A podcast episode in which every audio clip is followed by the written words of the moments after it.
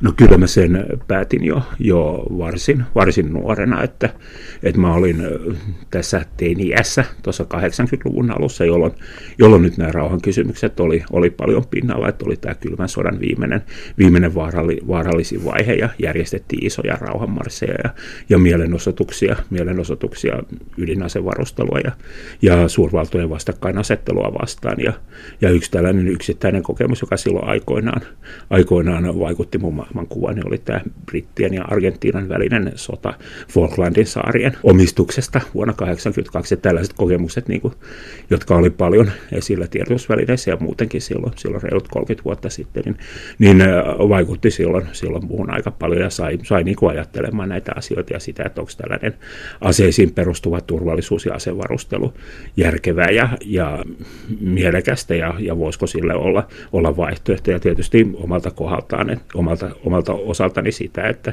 sitä, että haluanko mä itse, itse osallistua siihen, sitä kun se muutaman vuoden kuluttua oli tulossa mulle ajankohtaiseksi. Ja päädyin sitten siihen, että, että en halua, että mä en, mä en usko tällaiseen järjestelmään. Ja päädyin sitten siihen, että kieltäydyn siitä, en, en halua sitä suorittaa. Falklandin sota oli tällainen, mikä sinua niin kuin ajoi tähän totaalikieltäytymiseen, niin miten näin totaalikieltäytyjänä katsot tätä tämänhetkistä maailmanpoliittista tilannetta, kun Ukrainassa soditaan ja muutenkin idän ja lännen välit ovat vähän niin kuin tulehtuneet, niin Joo. millainen näkökulma sulla on tähän hetkeen? No kyllä se mun mielestä tämänkin hetkinen tilanne on, on, on osoitus siitä, että sotilaallinen poliittinen jännitys ja siihen liittyvä sotilaallinen vastakkainasettelu, se, se ei kyllä lisää turvallisuutta, vaan lisää jännitteitä ja lisää konfliktien, konfliktien puhkeamisen riskiä. Ja tämä, mitä Ukrainassa tapahtuu, se on, se on erittäin, erittäin traagista ja, ja surullista, ja se on, se on jo tähän mennessä ollut hirvittävä humanitaarinen katastrofi.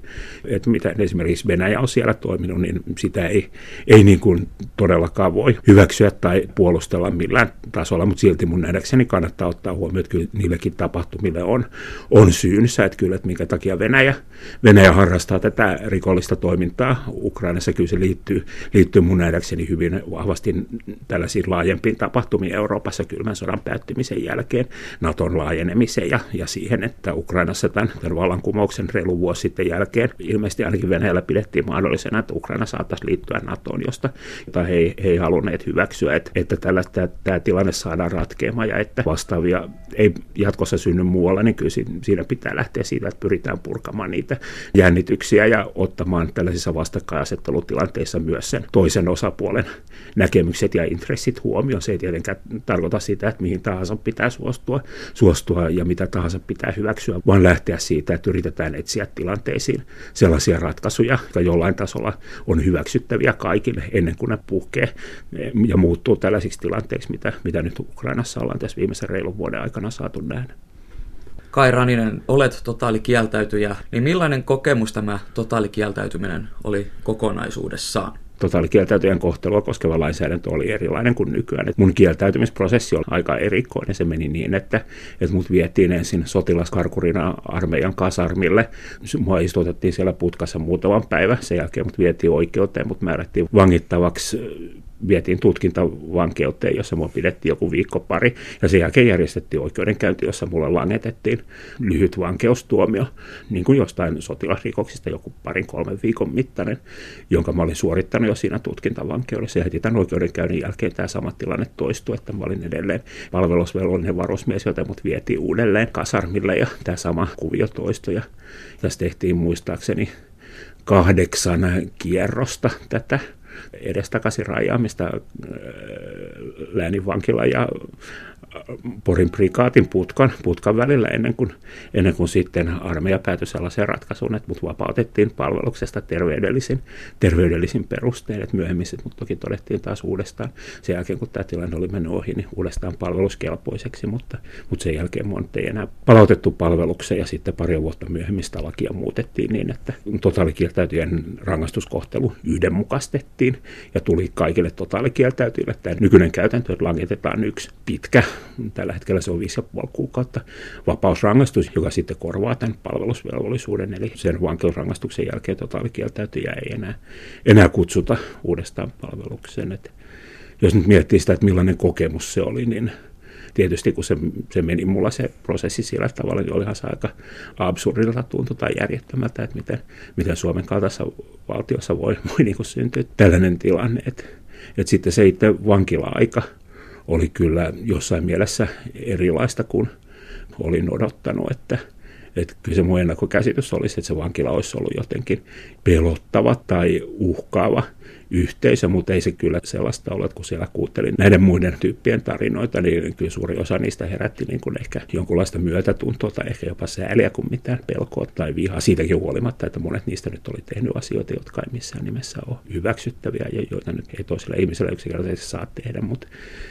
mutta kyllä se ehkä siinä mielessä oli jopa jollain tavalla aika, aika kasvattava kokemus, että näki niin kuin tämän yhteiskunnan toisen puolen ja, ja näki, että millaisia oloja nyky-Suomessakin tai silloisessa Suomessa syntyi ja kasvoi ihmisiä ja minkälaisia elämänkohtaloita siitä, siitä saattoi muodostua. Ja käytännössä kaikki vangit ja hyvin suuri osa vankilahenkilökunnastakin ainakin siihen aikaan oli miehiä. Että se oli myös tällainen tietyssä mielessä vähän samankaltainen yhteisö kuin, kuin mitä armeija on.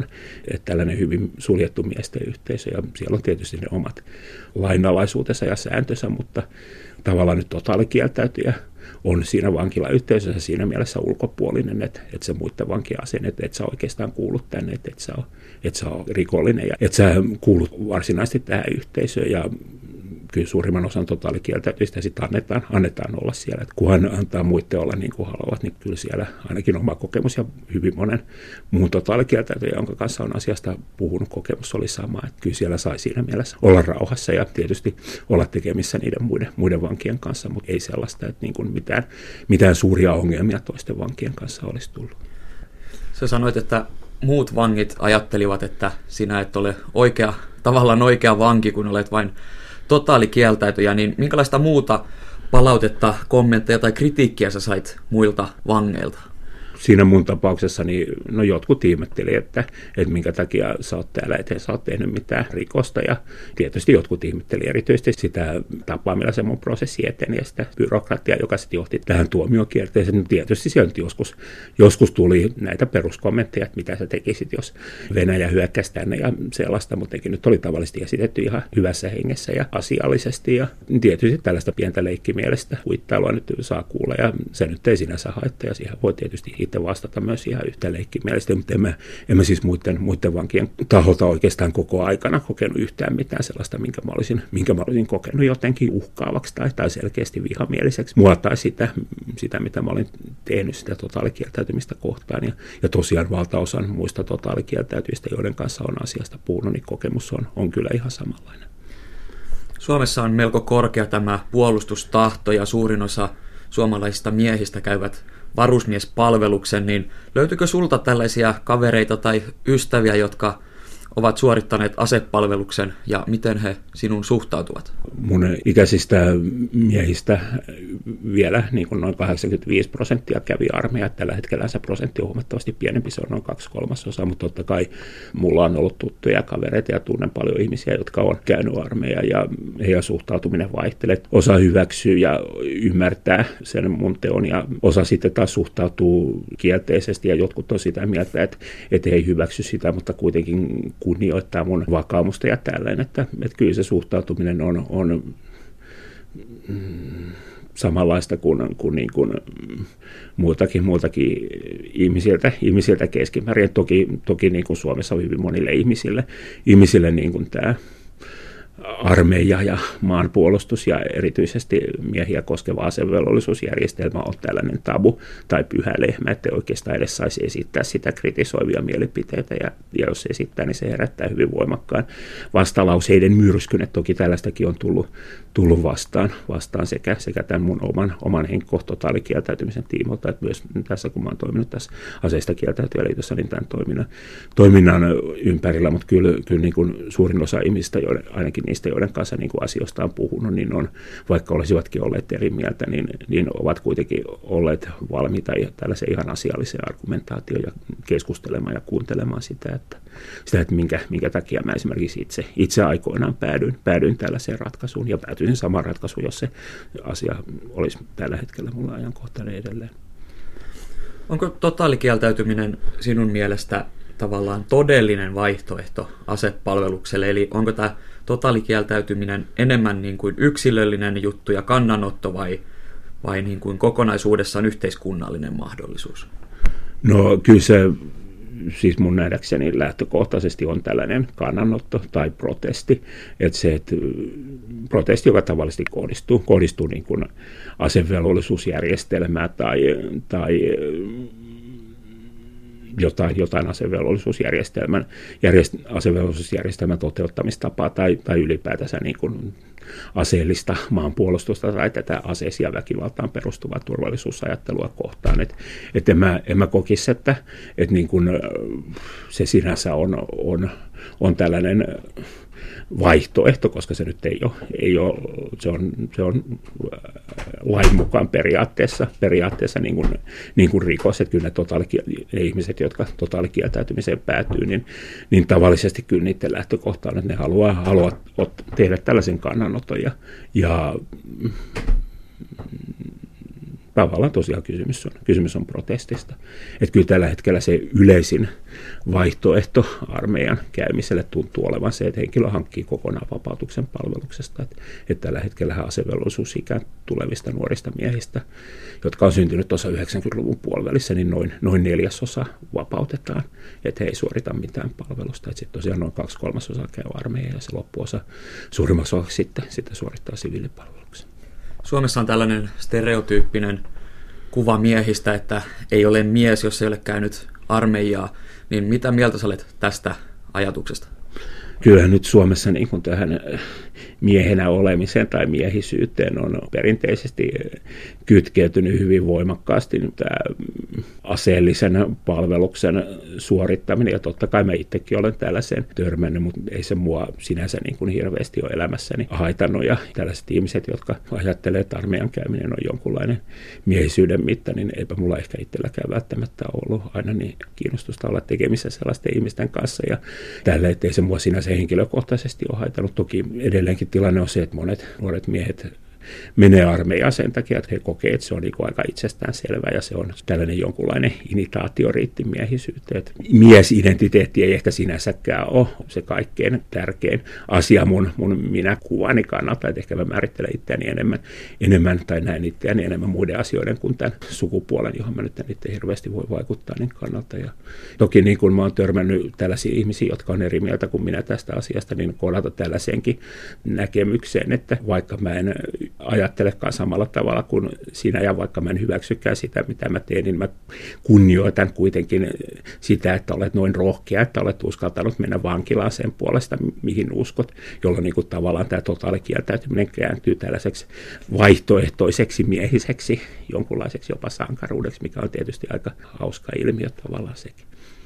Aiheutuuko sun mielestä asepalveluksesta mitään haittaa miehille?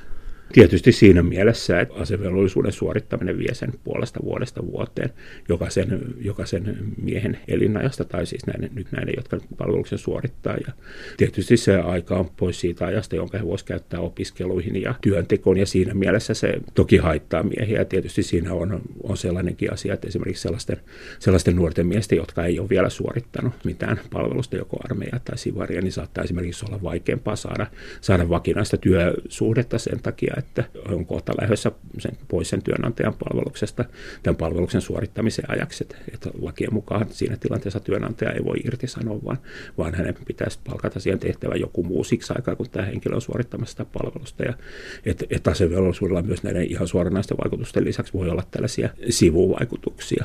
Et toki sitten on myös tämä toinen puoli, että armeijan käymiseen ja asevelvollisuuteen liittyvä myytti on se, että niin kun armeijan käymisestä ja erityisesti jostain reserviupseerin koulutuksesta on, on sen saaneille niin kuin hyötyä myöhemmässä elämässä, että, että työnantajat hyvittää sitä ja siellä muodostuu tällaisia sosiaalisia verkostoja, joiden avulla voi, voi niin kuin edetä elämässä. Että kuinka pitkälle tämä nykyään, nykyään pitää, pitää paikkansa, niin se on tietysti toinen, toinen kysymys. Toinen kysymys on myös se, että periaatteessa se on laitonta, että ihmisiä ei saa, ei saa asettaa eri asemaan omien mielipiteitensä vakaumuksesta tai vaikka terveydentilansa takia. Että, että niin kuin lähtökohtaisesti armeijan käymisen suosiminen työelämässä on kielletty laissa, mutta mut kuitenkin ainakin tällainen myytti, että, että siitä voi olla hyötyä, niin elää, elää Suomessa. Ja tietysti mun mielestä se yksi hyvin suuri asevelvollisuusjärjestelmän epä, epäkohta on se, että riippumatta siihen, että miten se vaikuttaa yksityisesti johonkin yksittäiseen miehen, niin se nyt on hyvin voimakkaasti sukupuolittunut instituutio, koska se pakollisena koskee vain miehiä. Ja tietysti naisilla on mahdollisuus mennä vapaaehtoisena armeijaan, mutta osuus naisista, joka sinne menee vapaaehtoisena, on noin pari prosenttia kustakin ikäluokasta. Että, että se on aika, aika pieni joukko kuitenkin. Että et siinä mielessä, no sanotaan, että jos nyt ruvettaisiin ajamaan lainsäädännössä läpi jotain tällaista asevelvollisuuden kaltaista instituutiota, joka koskee pelkästään niin kuin yhtä sukupuolta, niin, niin enpä, enpä usko, että sillä olisi hirveästi niin kuin realistisia mahdollisuuksia mennä läpi. Mutta mut se, se nyt on tällainen perinne, jota ei ole, ei ole haluttu muuttaa, vaikka mun mielestä ei ole muuta näistä lähtökohdista, kun sitä toteutetaan, niin se ei, se ei oikein kovin hyvin sovi tähän nykyyhteiskuntaan. Ja tietysti tästä asiasta on viime aikoina alettu keskustelemaan keskustelemaan huomattavasti enemmän kuin aikaisemmin myös tästä, tästä niin kuin sukupuolten yhdenvertaisuuden näkökulmasta. Et, et mun mielestä sitä ratkaisua tähän ongelmaan olisi järkevintä lähteä etsimään siitä suunnasta, että muutetaan tämä palveluksen suorittaminen vapaaehtoiseksi kaikille, että sekä halukkaat miehet että naiset voi lähteä sinne samalta viivalta ja, ja luovutaan tästä, tästä osa ihmisiä koskevasta pakosta totaalikieltäytyjä Kai Raninen. Koetko sä, että tästä sun kieltäytymisestä on ollut jotain haittaa elämässäsi? Enpä mä koe, että siitä hirveästi, hirveästi on ollut haittaa, että en ole itse, itse törmännyt vaikeuksiin, jotka olisi, olisi johtunut siitä. Ja sama on kyllä myös hyvin monen muun oikeastaan melkein kaikkien totaalikieltäytyjien, joiden kanssa mä tästä asiasta puhunut, niin kokemus, että, että tosiaan lain mukaanhan asevelvollisuuden suorittamiseen liittyvät asiat ei saa vaikuttaa siihen, että miten, miten esimerkiksi henkilöä kohdellaan työelämässä ja, ja itse asiassa tarkkaan ottaen työnantajilla ei ole oikeutta edes tiedustella sitä asiaa. Ja suurin osa totaalikieltäytyistä tuskin olisi edes hirveän kiinnostunut sellaisista työpaikoista, joissa, joissa niin kuin heitä katsottaisiin oman henkilökohtaisen asevelvollisuusratkaisun takia kovin pahasti kierroon. Että ei se käytännössä hirveästi, hirveästi haittaa nykyään kuitenkaan ihmisen elämää sen jälkeen. Totaalikieltäytyjä Kai Raninen, niin palataan puolustusvoimiin. Koetko sä, että tämä niin sanottu myytti armeija tekee pojista miehiä on totta? No mä en oikein ymmärrä, että, että mihin se perustuu. Että tosiaan tällä hetkellä tilanne on jo Suomessakin se, että niin kuin kolmasosa pojista ei koskaan käy armeijaa, mutta en mä nyt usko, että se kuitenkaan estää tai rajoittaa heidän kasvamistaan miehiksi. Ja sitäkään mä en myös ymmärrä, että minkä takia nimenomaan suomalaiset nuoret miehet tarvitsisivat tällaista, tällaista kokemusta tähän miehuuteen kasvamiseen, koska suurimmassa osassa muista Euroopan maistahan, sama kuin muualla maailmassa, asevelvollisuusjärjestelmää ei ole ei ole joko koskaan varsinaisesti ollutkaan, tai sitten se on lakkautettu tässä viime aikoina, että, että Euroopassa entisen Neuvostoliiton ulkopuolella taitaa olla tällä hetkellä noin puolenkymmentä maata, jossa todellisuudessa toteutetaan asevelvollisuusjärjestelmää, ja, ja enpä mä usko, että se on vaikkapa hollantilaisten tai ranskalaisten tai brittiläisten nuorten miesten kasvua hirveästi haitannut, että heillä ei tällaista velvoitetta enää vähän aikaa ollut olemassa. Eli koet, että pojasta voi tulla mies ilman asevelvollisuutta? Uskoisin, että se voi tapahtua jopa helpommin, helpommin tai paremmin, koska armeijan miehisyysmalliin käsittääkseni edelleen sisältyy myös sellaisia piirteitä, jotka mun mielestä ei ihan välttämättömiä yhteiskunnassa, eikä niitä ole tarpeen kytkeä mihinkään sukupuolimalliin. Armeija on viime kädessä laitos, jossa opetellaan nappavan väkivallan käyttöä toisen ihmisen käskystä. Se on äärimmäisen hierarkkinen suljettu, suljettu laitos, jos lähtökohta tosiaan olisi, olisi se, että jotta nuoresta pojasta tulee mies, hänen pitää käydä tällainen, tällainen laitos läpi, niin, niin se olisi mun mielestä itse asiassa itse asiassa aika, aika huolestuttava ja, ja jollain tapaa jopa kieroutunut ajatus, että, että ei, se, ei se voi olla nykyyhteiskunnassa välttämätöntä. Kai Ranninen, te olette perustanut tällaisen eroarmeijasta.fi-sivuston, niin miksi ja milloin päätitte perustaa tämän?